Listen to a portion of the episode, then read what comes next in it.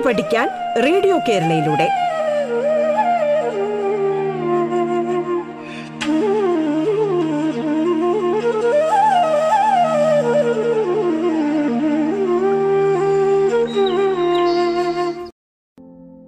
Radio കേരളയിൽ എട്ടാം തരത്തിലെ സാമൂഹ്യശാസ്ത്ര പാഠഭാഗത്തിലെ പതിമൂന്നാം യൂണിറ്റായ സാമൂഹ്യ സംഘങ്ങളും സാമൂഹ്യ നിയന്ത്രണങ്ങളും എന്ന പാഠഭാഗവുമായി ബന്ധപ്പെട്ട പ്രധാനപ്പെട്ട കാര്യങ്ങളാണ്. നിങ്ങൾക്കൊപ്പം ഞാൻ Binni Sahithi Pattom saint Mary's higher secondary സ്കൂളിലെ ചരിത്ര അധ്യാപകനാണ്. നമ്മളിപ്പോൾ നിൽക്കുന്നത് നമ്മുടെ സ്കൂളിന് മുറ്റത്തുള്ള മൂവാണ്ടൻ മരത്തിന്റെ ചുവട്ടിലാണ്. ഈ മരം നമുക്ക് എന്തെല്ലാം കാര്യങ്ങൾ ചെയ്തു തരുന്നുണ്ടെന്ന് നിങ്ങൾ ഇതുവരെ ചിന്തിച്ചിട്ടുണ്ട്? നമ്മുടെ പ്രദേശത്ത് എത്ര മാവുകൾ ഉണ്ടെന്ന് നിങ്ങൾക്കറിയാം. അപ്പോൾ നമ്മുടെ പ്രദേശത്തുള്ള മാവുകളുടെ ഒരു കണക്കെടുപ്പ് നടത്തിയാലോ? മരങ്ങൾ നമുക്കാവശ്യമായ ഓക്സിജൻ തരുന്നു വെള്ളത്തെ പിടിച്ചു നിർത്തുന്നു അനേകം ജീവജാലങ്ങളെ കാത്ത് സംരക്ഷിക്കുന്നു. ഇത്രമാത്രം പ്രവർത്തനങ്ങൾ നടത്തുന്ന ഈ മാവിനെ നമുക്ക് അടുത്ത വർഷത്തെ പരിസ്ഥിതി ദിനത്തിൽ ഒന്ന് ആദരിച്ചാലോ ഈ മഹാവൃക്ഷങ്ങളെ ആദരിച്ചാൽ അത് പ്രകൃതിയോട് തന്നെ ചെയ്യുന്ന ഒരു ആദരവായി മാറും. മരമുത്തശ്ശന്മാരെയും മുത്തശ്ശിമാരെയും സന്ദർശിച്ച് ഹാരമണിയിച്ച് ആദരിക്കുന്ന ഒരു പ്രവർത്തനം ഓരോ വിദ്യാർത്ഥിയും ചെയ്യണം എന്നുള്ളതാണ് നമ്മുടെ ഇന്നത്തെ ഈ ചർച്ചയുടെ ഏറ്റവും കാതലായ സ്കൂൾ തല പരിസ്ഥിതി ക്ലബിന്റെ പ്രവർത്തനങ്ങൾ ഇത്തരത്തിൽ വേറിട്ട് നടത്തുമ്പോഴാണ് പരിസ്ഥിതി പ്രവർത്തനങ്ങളിൽ സാമൂഹികമായ ഒരു കൂട്ടായ്മ ഉണ്ടാക്കുന്നതിനും അതോടൊപ്പം തന്നെ നമ്മുടെ പരിസ്ഥിതി ക്ലബിന് സമൂഹത്തിൽ കൂടുതൽ അംഗീകാരം ലഭിക്കുകയും ചെയ്യുന്നത്. അങ്ങനെയാണെങ്കിൽ നമ്മുടെ സ്കൂളിലെ പരിസ്ഥിതി പ്രവർത്തനങ്ങൾക്ക് കൂടുതൽ സജീവത ഉണ്ടാക്കിയെടുക്കുവാൻ നമ്മുടെ പരിസ്ഥിതി ക്ലബിന്റെ പ്രവർത്തനം വഴി കഴിയും. നമ്മുടെ സ്കൂളിലെ പരിസ്ഥിതി ക്ലബിൽ ഇപ്പോൾ ആകെ ഇരുപത്തിയെട്ട് പേർ മാത്രമാണ് ഉള്ളത്. സ്കൂളിലെ മുഴുവൻ കുട്ടികളും അംഗങ്ങളല്ല. നമ്മുടെ ക്ലബ്ബ് ഏറ്റെടുത്തിരിക്കുന്ന പ്രധാനപ്പെട്ട ലക്ഷ്യം പരിസ്ഥിതി സംരക്ഷണം എന്നുള്ള ഒരു ആശയമാണ്. എങ്ങനെയാണ് നമ്മൾ ഈ ആശയം നടപ്പാക്കുന്നത്? ഈ ക്ലബിലെ ഇരുപത്തെട്ട് വിദ്യാർത്ഥികളും അധ്യാപകൻ എന്നുള്ള നിലയിൽ ഞാനും ചേർന്നുകൊണ്ട് നമ്മൾ പൊതുവായ ആവശ്യങ്ങളെയും പൊതുവായ പ്രശ്നങ്ങളെയും ഒരുമിച്ചിരുന്ന് ചർച്ച ചെയ്തുകൊണ്ടാണ് നാളിതുവരെയുള്ള പ്രവർത്തനങ്ങളെല്ലാം സംഘടിപ്പിച്ചിട്ടുള്ളത്. ഒരു ദിവസം കൊണ്ട് ഈ സംഘം ഇല്ലാതാകുമോ ഒരു ദിവസം കൊണ്ട് ഈ സംഘം ഇല്ലാതാകില്ല മറിച്ച് ഈ സംഘത്തിന്റെ ഉദ്ദേശ ലക്ഷ്യങ്ങൾ നിറവേറ്റിക്കഴിഞ്ഞാൽ ഒരു പക്ഷേ ഈ സംഘത്തിന്റെ പ്രവർത്തനം ഇല്ലാതാകാനുള്ള സാധ്യതയുണ്ട്. അല്ലെങ്കിൽ നിങ്ങൾ ഇരുപത്തിയെട്ട് പേർ സ്കൂൾ പഠനം അവസാനിപ്പിച്ച് പുറത്തു പോകുമ്പോൾ ഈ ക്ലബിലെ നിങ്ങളുടെ പ്രവർത്തനം അവസാനിക്കുകയും പുതിയ വിദ്യാർത്ഥികൾ ഈ ക്ലബിലേക്ക് അംഗങ്ങളായി മാറുകയും ചെയ്യും. അങ്ങനെ നമ്മുടെ പരിസ്ഥിതി ക്ലബിന്റെ പ്രവർത്തനം തുടർന്നുകൊണ്ടേ ഇനി എന്താ ചെയ്യുക? ഇതിന് തികച്ചും വ്യത്യസ്തമായി നമുക്ക് എന്തെങ്കിലും അഭിപ്രായങ്ങൾ ആശയങ്ങൾ ഇവിടെ പറയാനുണ്ടെങ്കിൽ അതിനെക്കുറിച്ച് നമ്മൾ ചിന്തിക്കുമ്പോൾ ജീവിതകാലം മുഴുവൻ പ്രവർത്തിക്കുന്ന ഒരു സാമൂഹിക സംഘങ്ങൾ. ഇപ്പോൾ നിങ്ങൾ ഇരുപത്തെട്ട് പേര് പുറത്തു പോയി കഴിഞ്ഞാൽ നിങ്ങൾ പരിസ്ഥിതി ക്ലബിന്റെ പ്രവർത്തനത്തിൽ നിന്ന് മാറുകയും പുതിയ കുട്ടികൾ വരികയും ചെയ്യും. ഇതും തികച്ചും വ്യത്യസ്തമായി ജീവിതകാലം മുഴുവൻ പ്രവർത്തിക്കുന്ന സാമൂഹ്യ സംഘങ്ങൾ ഉണ്ടോ എന്നുള്ള അന്വേഷണം നിങ്ങൾ നടത്തേണ്ടി. അങ്ങനെ നമ്മൾ ചിന്തിക്കുമ്പോൾ ജീവിതകാലം മുഴുവൻ നിലനിൽക്കുന്ന സാമൂഹ്യ സംഘങ്ങൾ ഉണ്ട്. അതിന് ഏറ്റവും പ്രധാനപ്പെട്ട ഉദാഹരണം കുടുംബം എന്ന ആശയമാണ്. കുടുംബത്തെ പോലെ തന്നെ കൂട്ടുകാർ ക്ലബുകൾ സംഘടനകൾ എന്നിങ്ങനെ നിരവധി സാമൂഹ്യ സംഘങ്ങൾ മനുഷ്യരുടെ വിവിധങ്ങളായ ആവശ്യങ്ങൾ നിറവേറ്റാൻ നിലകൊള്ളുന്നുണ്ട്. കുടുംബത്തെ പോലെ തന്നെ നമ്മുടെ കൂട്ടുകാർ ക്ലബുകൾ സംഘടനകൾ എന്നിങ്ങനെ നിരവധി സാമൂഹ്യ സംഘടനകൾ സാമൂഹ്യ പ്രസ്ഥാനങ്ങൾ മനുഷ്യരുടെ വിവിധങ്ങളായ ആവശ്യങ്ങൾ നിറവേറ്റാൻ നിലകൊള്ളുന്നുണ്ട്. എന്തുകൊണ്ടാണ് ക്ലബുകൾ പ്രസ്ഥാനങ്ങൾ സംഘടനകൾ തുടങ്ങിയവയുടെ ആവശ്യകത എന്ന് ഇനി ഞാൻ പറയേണ്ട കാര്യമില്ല. കാരണം എന്താണ്? നമ്മുടെ സ്കൂളിലെ പരിസ്ഥിതി ക്ലബിന്റെ പ്രവർത്തന ഫലമായിട്ടാണ് നമ്മുടെ മരമുത്തശ്ശന്മാരെയും മുത്തശ്ശിമാരെയും നമുക്ക് ആദരിക്കാൻ സാധിച്ചത്. ഈ മരങ്ങളുടെ സാമൂഹിക പ്രസക്തി കുട്ടികളിലേക്ക് എത്തിക്കാൻ സാധിച്ചത്. നമ്മുടെ വീടുകളിലും സ്കൂളിന്റെ തരിശ് പ്രദേശങ്ങളിലും കൂടുതൽ മരങ്ങൾ വെച്ച് പിടിപ്പിക്കുവാൻ സാധിച്ചത്. അതുപോലെ തന്നെ ഇത്തരം ക്ലബ്ബുകളുടെ പ്രവർത്തന ഫലമായിട്ടാണ് കൂടുതൽ പരിസ്ഥിതി അവബോധം സമൂഹത്തിന്റെ മുന്നിലേക്ക് എത്തിക്കുവാൻ സാധിച്ചത്. അതുകൊണ്ട് തന്നെ ഇത്തരം ക്ലബ്ബുകളുടെ ആനുകാലിക പ്രസക്തി കാലിക പ്രസക്തി ഓരോ ദിനവും വർദ്ധിച്ച് വരികയാണ്.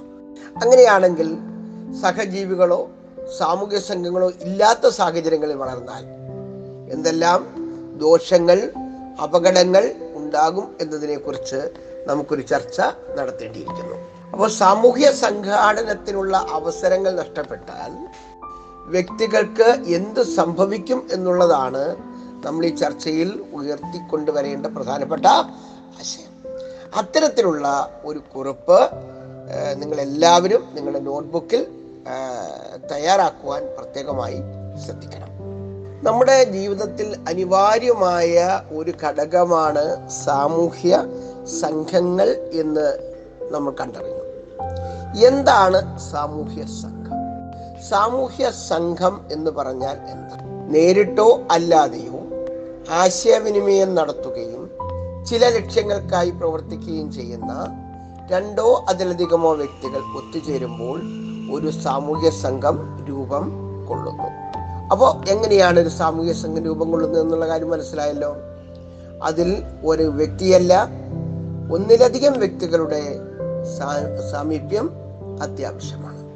അത് മാത്രമല്ലയോ അവർക്കൊരു കോമൺ ലക്ഷ്യം ഉണ്ടായിരിക്കണം. നമുക്കറിയാം രണ്ടോ മൂന്നോ നാലോ അഞ്ചോ ആളുകൾ പല സ്ഥലത്ത് നിൽക്കും. നമ്മളിപ്പം ബസ് സ്റ്റോപ്പിൽ നിൽക്കും റെയിൽവേ സ്റ്റേഷനിൽ നിൽക്കും എയർപോർട്ടിൽ നിൽക്കും പിന്നെ വെയിറ്റിംഗ് ഷെഡിൽ നിൽക്കും. സ്കൂളിന്റെ പല പ്രദേശങ്ങളിൽ നിൽക്കും. അവർക്കൊക്കെ എന്താണ്? അവർ ഒന്നിലധികം ആളുകളുണ്ട്. പക്ഷെ അവരുടെ ലക്ഷ്യം ഓരോരുത്തർക്കും വിഭിന്നമാണ്. എന്നാൽ നമ്മൾ അടുക്കളയിലേക്ക് വരിക. നമ്മുടെ പാഠപുസ്തകത്തിലെ അത്തരത്തിലൊരു പടം നൽകിയിട്ടുണ്ട്. ഉച്ചഭക്ഷണം കഴിക്കുന്നതിന് വേണ്ടി എല്ലാവരും ഡൈനിങ് ടേബിളിന്റെ മുമ്പിൽ ഇരിക്കുന്നു. അവരുടെ എല്ലാവരുടെയും ലക്ഷ്യം എന്താണ്? ഒറ്റ ലക്ഷ്യമാണ് ഭക്ഷണം കഴിക്കുക.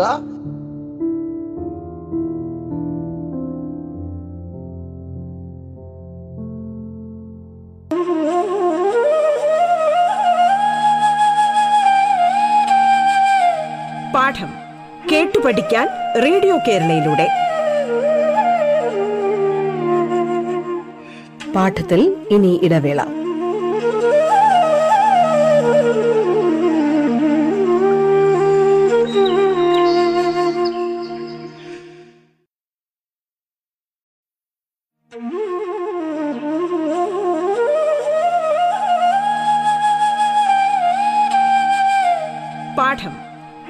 പഠിക്കാൻ റേഡിയോ കേരളയിലൂടെ.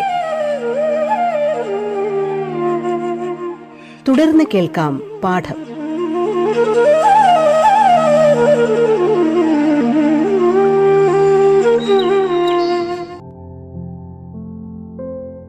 അപ്പോൾ എന്താണ്? അതിന്റെ പ്രത്യേകത എന്താണ്? അവർക്ക് പരസ്പരം അറിയാം. അവർ ആശയവിനിമയം നടത്തുന്നുണ്ട്. അവരുടെ ലക്ഷ്യം ഒന്നാണ് തുടങ്ങിയ കാര്യങ്ങൾ നമുക്ക് മനസ്സിലാക്കാൻ സാധിക്കും. ഞാനിവിടെ ആദ്യം സൂചിപ്പിച്ചു ഒരു ബസ് സ്റ്റോപ്പിന്റെ ചിത്രം പരിശോധിക്കുന്നു. അവിടെ പത്തിലധികം ആളുകളുണ്ട്. അവർക്കോ പരസ്പരം അറിയുന്നില്ല അവർ പരസ്പരം ആശയവിനിമയം നടത്തുന്നില്ല. അവരുടെ ഓരോരുത്തരുടെയും ലക്ഷ്യം വ്യത്യസ്തമാണ്. അവർ ഓരോരുത്തരും വ്യത്യസ്തമായ ആശയങ്ങളുള്ളവരാണ്. വ്യത്യസ്തമായ ജീവിത രീതിയിലൂടെ സഞ്ചരിക്കുന്നവരാണ്. അപ്പം ഒരുമിച്ച് കൂടി എന്നുള്ളത് കൊണ്ട് ലക്ഷ്യം പൂർത്തീകരിക്കുന്നില്ല.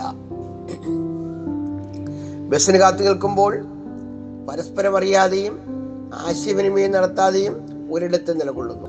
ഇവർ തമ്മിലോ നിശ്ചിതമായ ബന്ധങ്ങളൊന്നും ഉണ്ടായിരിക്കില്ല. നിരത്തിലെ അപകടം കണ്ടു നിൽക്കുന്നവരും സിനിമാ തിയേറ്ററിലെ സ്റ്റേഡിയത്തിലോ കാഴ്ചക്കാരായിരിക്കുന്നവരും ഇങ്ങനെയുള്ള ഒരു കൂട്ടം ആളുകളാണ്. ഇത്തരം ആളുകളുടെ കൂട്ടത്തെ സാമൂഹിക സഞ്ചയം എന്നാണ് പറയുന്നത്. സാമൂഹിക സഞ്ചയം എന്നാണ് പറയുന്നത്. അല്ലെങ്കിൽ അവരെ എന്താണ് നമുക്ക് ക്വാസി ഗ്രൂപ്പ് എന്നും വിളിക്കാം. അതായത് അർത്ഥ സംഘങ്ങൾ. അവർ സംഘങ്ങളാണ്. എന്നാൽ എന്താണ്? അവർക്ക് പരസ്പരമായ ഒരു ആശയവിനിമയമോ അല്ലെങ്കിൽ പരസ്പരമായ ഒരു കൂട്ടായ്മയോ ഒന്നും തന്നെ ഇല്ല എന്നുള്ളതാണ്. അപ്പൊ അവിടെ ഏറ്റവും പ്രധാനപ്പെട്ട വാക്ക് സാമൂഹിക സഞ്ചയം എന്നാൽ എന്ത്? അല്ലെങ്കിൽ ചോദിക്കാം അർത്ഥ സംഘങ്ങൾ എന്നാൽ എന്ത്? ഇനി നമുക്ക് കുടുംബത്തിലേക്ക് തിരിച്ചു വരാം. ഒരു കുടുംബത്തിന്റെ പ്രധാനപ്പെട്ട സവിശേഷത എന്താണ്? ഞാൻ നമ്മളിപ്പോൾ നമ്മളിപ്പോ ഈ ഈ- പിന്നെ പാഠം ചർച്ച ചെയ്യാൻ തുടങ്ങിയപ്പോൾ വളരെ കാതലായ ഒരു ആശയം വെച്ചിരുന്നു. സാമൂഹ്യ സംഘത്തിന്റെ അല്ലെങ്കിൽ ഇന്ന് നിലനിൽക്കുന്ന ഒരു സാമൂഹ്യ സംഘത്തിന്റെ ഒരു ഉത്തമ ഉദാഹരണമാണ് കുടുംബം എന്ന് നമ്മൾ പറഞ്ഞിരുന്നു. അപ്പോ കുടുംബം ഒരു സാമൂഹ്യ സംഘമാണ്. കുടുംബത്തിന്റെ സവിശേഷതകൾ എന്തൊക്കെയാണ് എന്ന് നമുക്കൊന്ന് പരിശോധിക്കാം. അത് ഒരു ചെറിയ സംഘമാണ്. അവർ എല്ലാവരും പരിചിതരാണ്. ഉയർന്ന സംഘബോധം അവർക്കുണ്ട്. പൊതുവായ പ്രവർത്തന രീതികളുണ്ട്. അംഗങ്ങളുടെ ആവശ്യങ്ങൾ നിറവേറ്റപ്പെടുന്നുണ്ട്. വ്യക്തിത്വത്തെ സ്വാധീനിക്കുന്നുണ്ട്. ഈ സവിശേഷതകളിൽ നിന്ന് സമൂഹ ജീവിതത്തിൽ കുടുംബത്തിനുള്ള പ്രസക്തിയും പ്രാധാന്യവും നമുക്ക് മനസ്സിലാക്കാൻ സാധിക്കും. വ്യക്തികളുടെ പ്രാഥമികവും അല്ലാത്തതുമായ ആവശ്യങ്ങൾ നിറവേറ്റാൻ. ഇതുപോലെ നിരവധിയായ സാമൂഹിക സംഘങ്ങളുണ്ട്. കുടുംബം മാത്രമല്ല.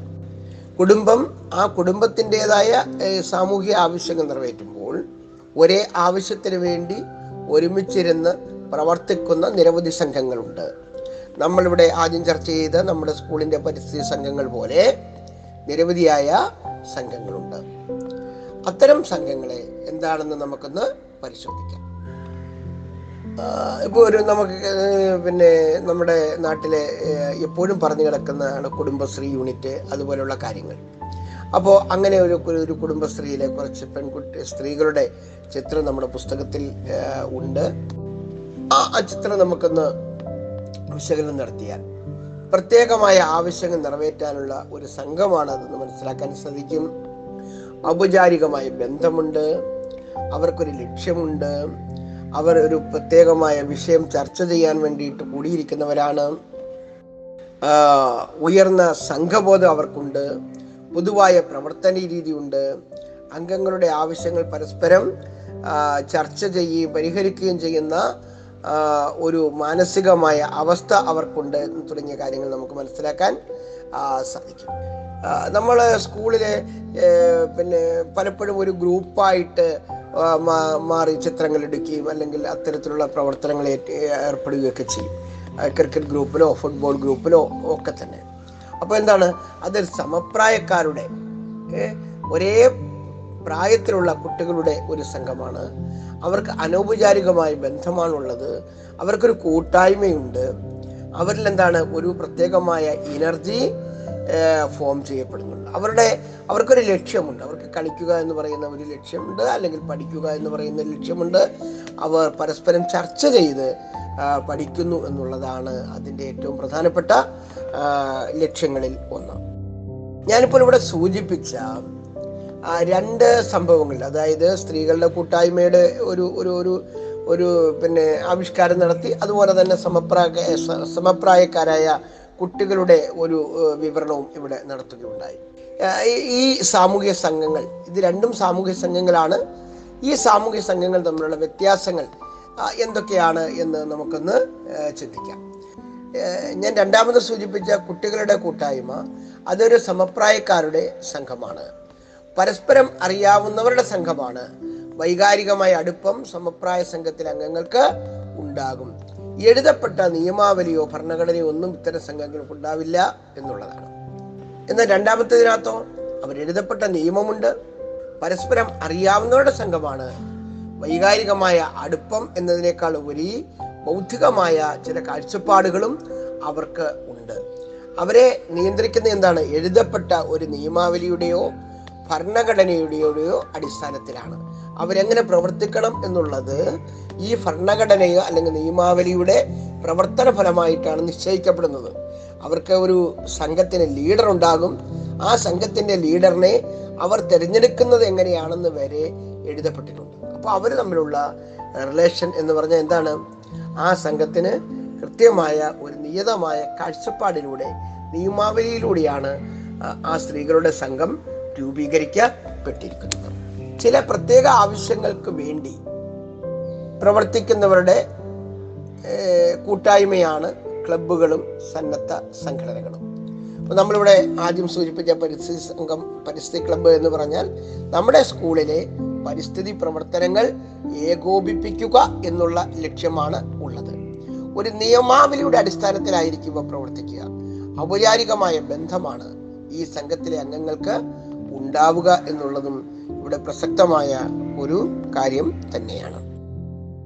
അപ്പോൾ നമ്മൾ ഇതുവരെ ചർച്ച ചെയ്ത കാര്യങ്ങളിലേക്ക് നമുക്കൊന്ന് കണ്ണോടിക്കാം. പ്രധാനമായും എങ്ങനെയാണ് ഒരു സാമൂഹ്യ സംഘം രൂപം കൊള്ളുന്നത്? സാമൂഹ്യ സംഘം എന്നാൽ എന്താണ്? സാമൂഹ്യ സംഘത്തിന്റെ പ്രസക്തി എന്താണ്? തുടങ്ങിയ കാര്യങ്ങളാണ് നമ്മൾ ഈ പാഠഭാഗത്തിൽ ആദ്യമായിട്ട് ചർച്ച ചെയ്യുന്ന പ്രധാനപ്പെട്ട കാര്യങ്ങൾ. അപ്പോൾ അപ്പോ ഔപചാരികമായ സംഘങ്ങളുണ്ട്. അതുപോലെ തന്നെ അനൗപചാരികമായ സംഘങ്ങളും ഉണ്ട്. ഈ സംഘങ്ങളുടെ പ്രവർത്തനങ്ങളെ വളരെ കൃത്യതയോടുകൂടി ഒന്ന് വീക്ഷിച്ച് എന്തെല്ലാം കാര്യങ്ങളാണ് ഒരു സംഘ പ്രവർത്തനത്തിൽ അടിസ്ഥാനമായിരിക്കുന്നത് എന്നതിനെ കുറിച്ചിട്ട് ഒരു നല്ല കുറിപ്പ് ഒരു ഉപന്യാസം ഒരു രണ്ട് പേജിൽ കവിയാതെ തയ്യാറാക്കാൻ എല്ലാ കൂട്ടുകാരോടും അഭ്യർത്ഥിക്കുകയാണ്.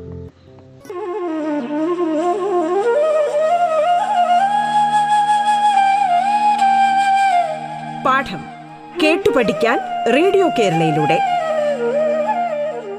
പാഠത്തിന്റെ ഇന്നത്തെ അധ്യായം പൂർണമാകുന്നു. ഇനി അടുത്ത ദിവസം കേൾക്കാം. നമസ്കാരം.